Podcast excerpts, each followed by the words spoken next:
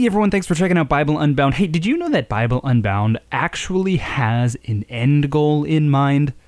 Well, kind of. Otherwise, I'm just another white guy that decided to start a podcast in 2020. No, the end goal of Bible Unbound is to create engaging content that opens up our understanding of the scriptures, to form a community of people that want to dig into the narrative of the Bible more. And one of the ways that I think would be really, really cool if Bible Unbound got to create an animated series of the narrative arc of the scriptures. And so, if you want to support this project, if you want to support that end goal, we decided to start a Patreon, and you can totally do that at patreon.com forward slash Bible Unbound. Of course, you don't have to support the project. I'm just glad that you're here. I'm glad that you made it to episode three, and this episode is super awesome, and so I'm super excited to get to it. So let's do that right now.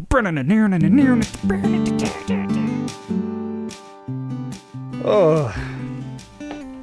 The first time I was recording this, the power went out and everything was lost. So this is actually the second time we're recording this. So that's fun.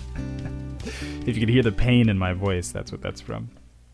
Hey everyone, thanks for making it over to the Bible Unbound podcast series. Here at Bible Unbound, we're trying to unwrap the transcendent epic of the Bible to make it more accessible, to make it more understandable. And hey, we appreciate your willingness to explore the book with us. So, get out your Bible, unless you're like driving or working out or something, then please keep your eyes on whatever task it is you're doing. But hey, if you can, your Bible will probably help. I mean, it'll make it cooler anyway.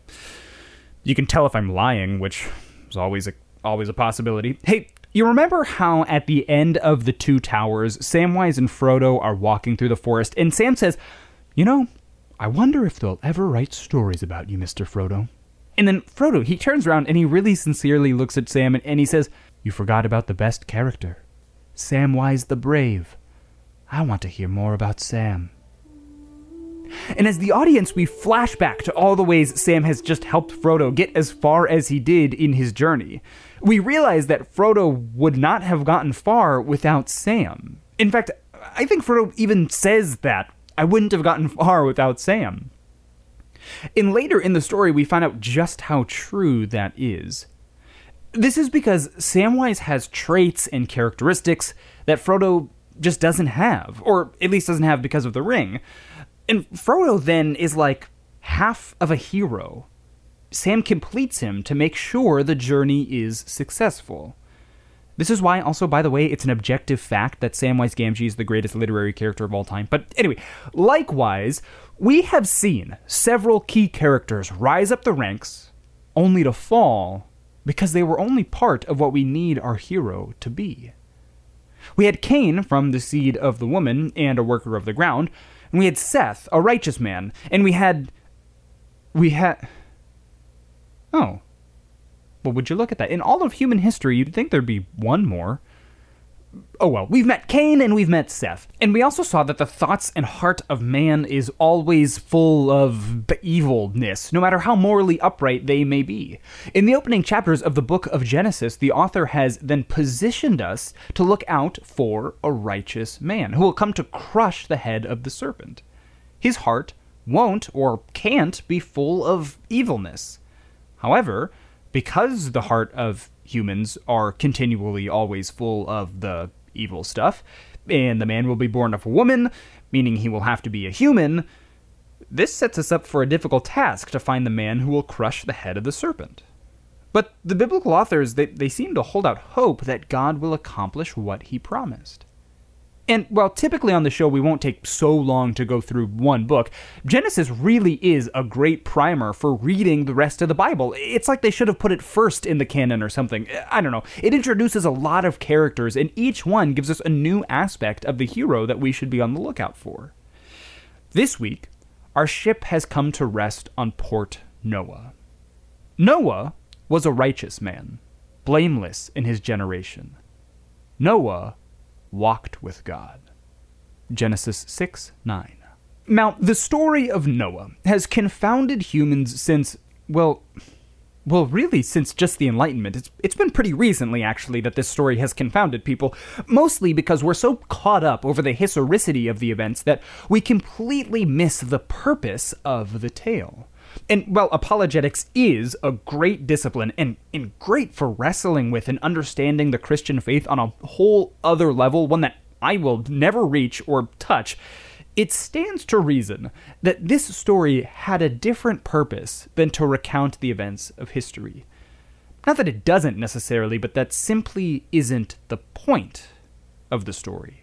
And so, no matter your beliefs, here on Bible Unbound, anyway, we are doing one long thought exercise. Namely, what would it look like if we approached the Bible with a clean slate, no preconceived notions whatsoever?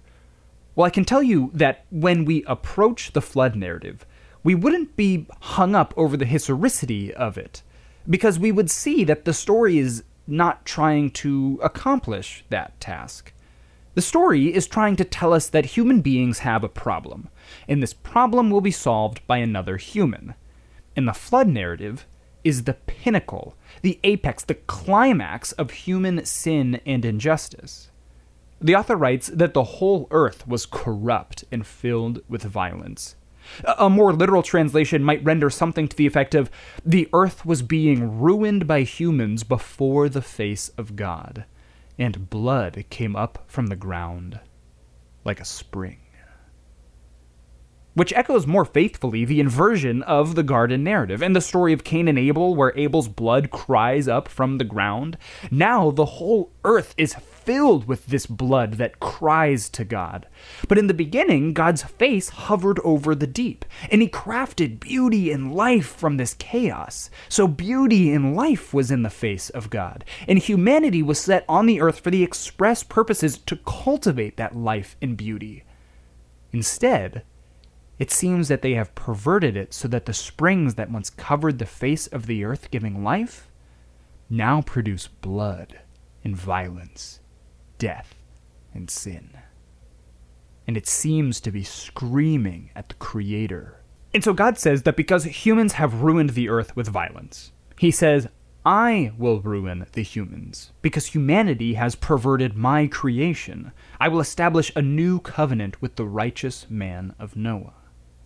And similarly to how the humans had inverted the created order, so God inverts his created order by allowing the separation of the waters from above and the separation of the waters from below to collapse in on themselves. In Hebrew tradition, there is a theological phrase for this. It's called measure by measure. And we see that all over the genre of the law, but we see it here too, where God measures out his judgment based on what the human beings are measuring out to God.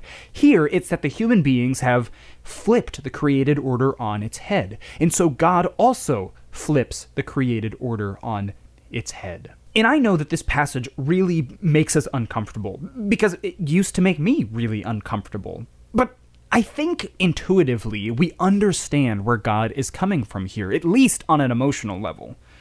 For example, there was this one time when I was in school where I had made uh, a short film about my struggles of being at school. And it was a film that was supposed to be dedicated to the innocence we lose as children when we grow up, in homage to nostalgia in childhood, how our imagination fades as we get older. But when it came time to show it to the school, the professor noted how it was a poorly made attempt to showcase the difficulties of being sexually confused. now, some of you may have just laughed there. And the story is, in many ways, pretty funny. But at the time, it was horribly embarrassing. And so I tell it to say this that what the class did with my creation wasn't at all what I had intended. It wasn't at all what I had in mind when I created it. And it will forever live in the minds of my classmates and in my mind as a poorly made film about being sexually confused maybe you don't have a story quite so embarrassing, but we do understand what it's like to put our heart and our time and our effort into something, to be vulnerable with something or someone, and have it become a complete inversion of what we ever expected or hoped. Maybe you too had a piece of art that you created that someone didn't understand. Or maybe it was a relationship that ended up being a complete inversion of what you hoped it was. Or maybe it was a dream that you had in your heart that never came to fruition. Whatever it was, we have to know what God must be feeling here on an emotional level. And while for God it may not be shame or embarrassment, it is undoubtedly connected to sorrow. Something we miss when it's translated into English is the language employed in the Hebrew is steeped in sorrow. And while I don't have all of the answers of God's sovereign will, although, plug, we do tackle that a little bit in our Jonah series over on YouTube, there is something to be said for a God that feels.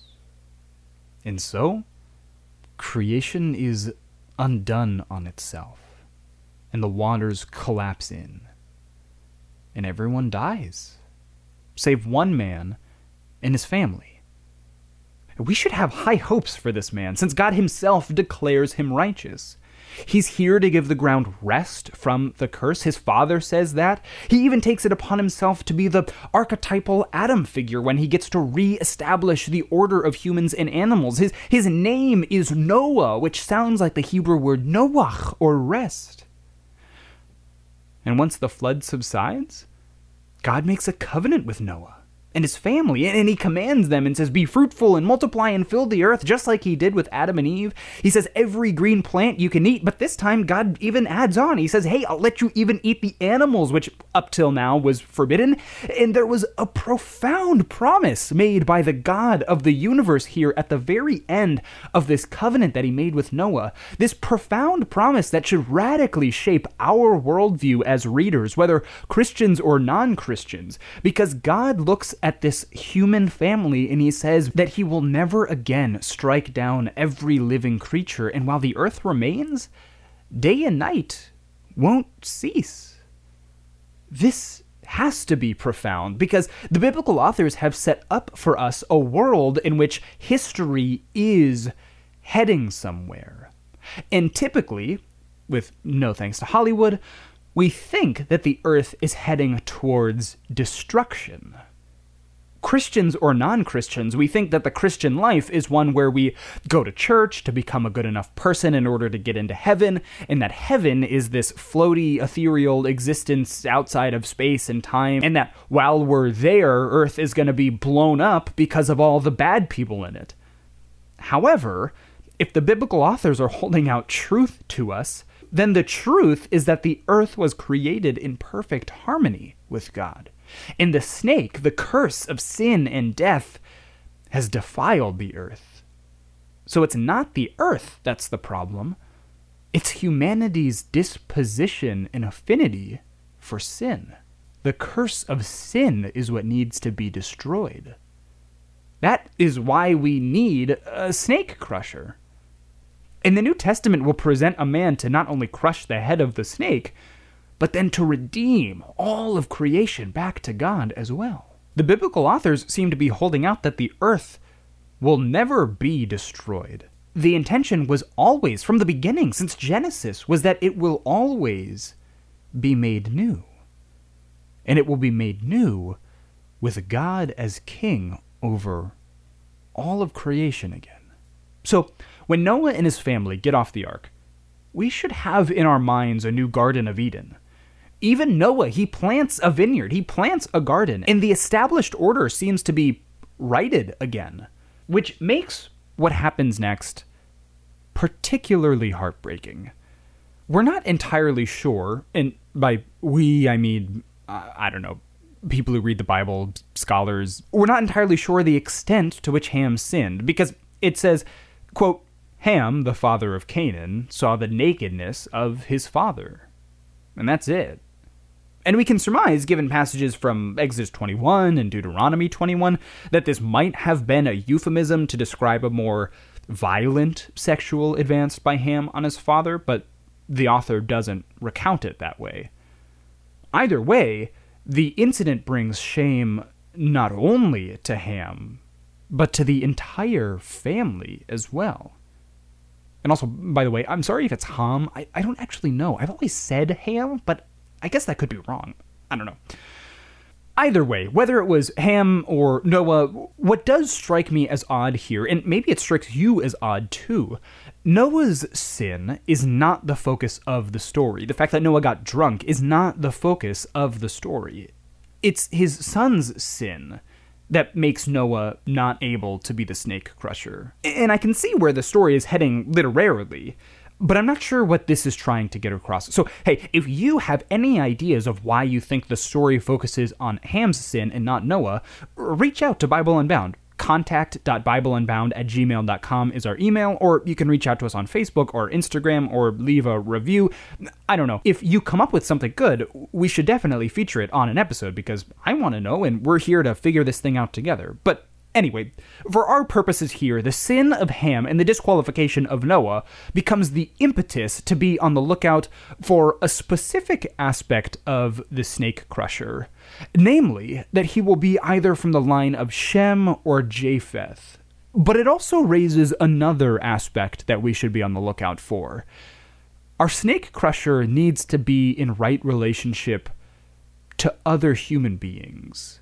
But we move on, and the Tower of Babel falls, and all of humanity is dispersed throughout the world. And we see the biblical author is intentionally choosing to follow the line of Shem to a man named Abram. We can assume that the snake crusher will be from this line of humanity, from the line of Shem. Abram then becomes the father of the Israelite nation, and thus we get the Shemitic or Semitic people. If you've ever heard of the term anti Semitic, this is where that term finds its roots the people against the line of Shem.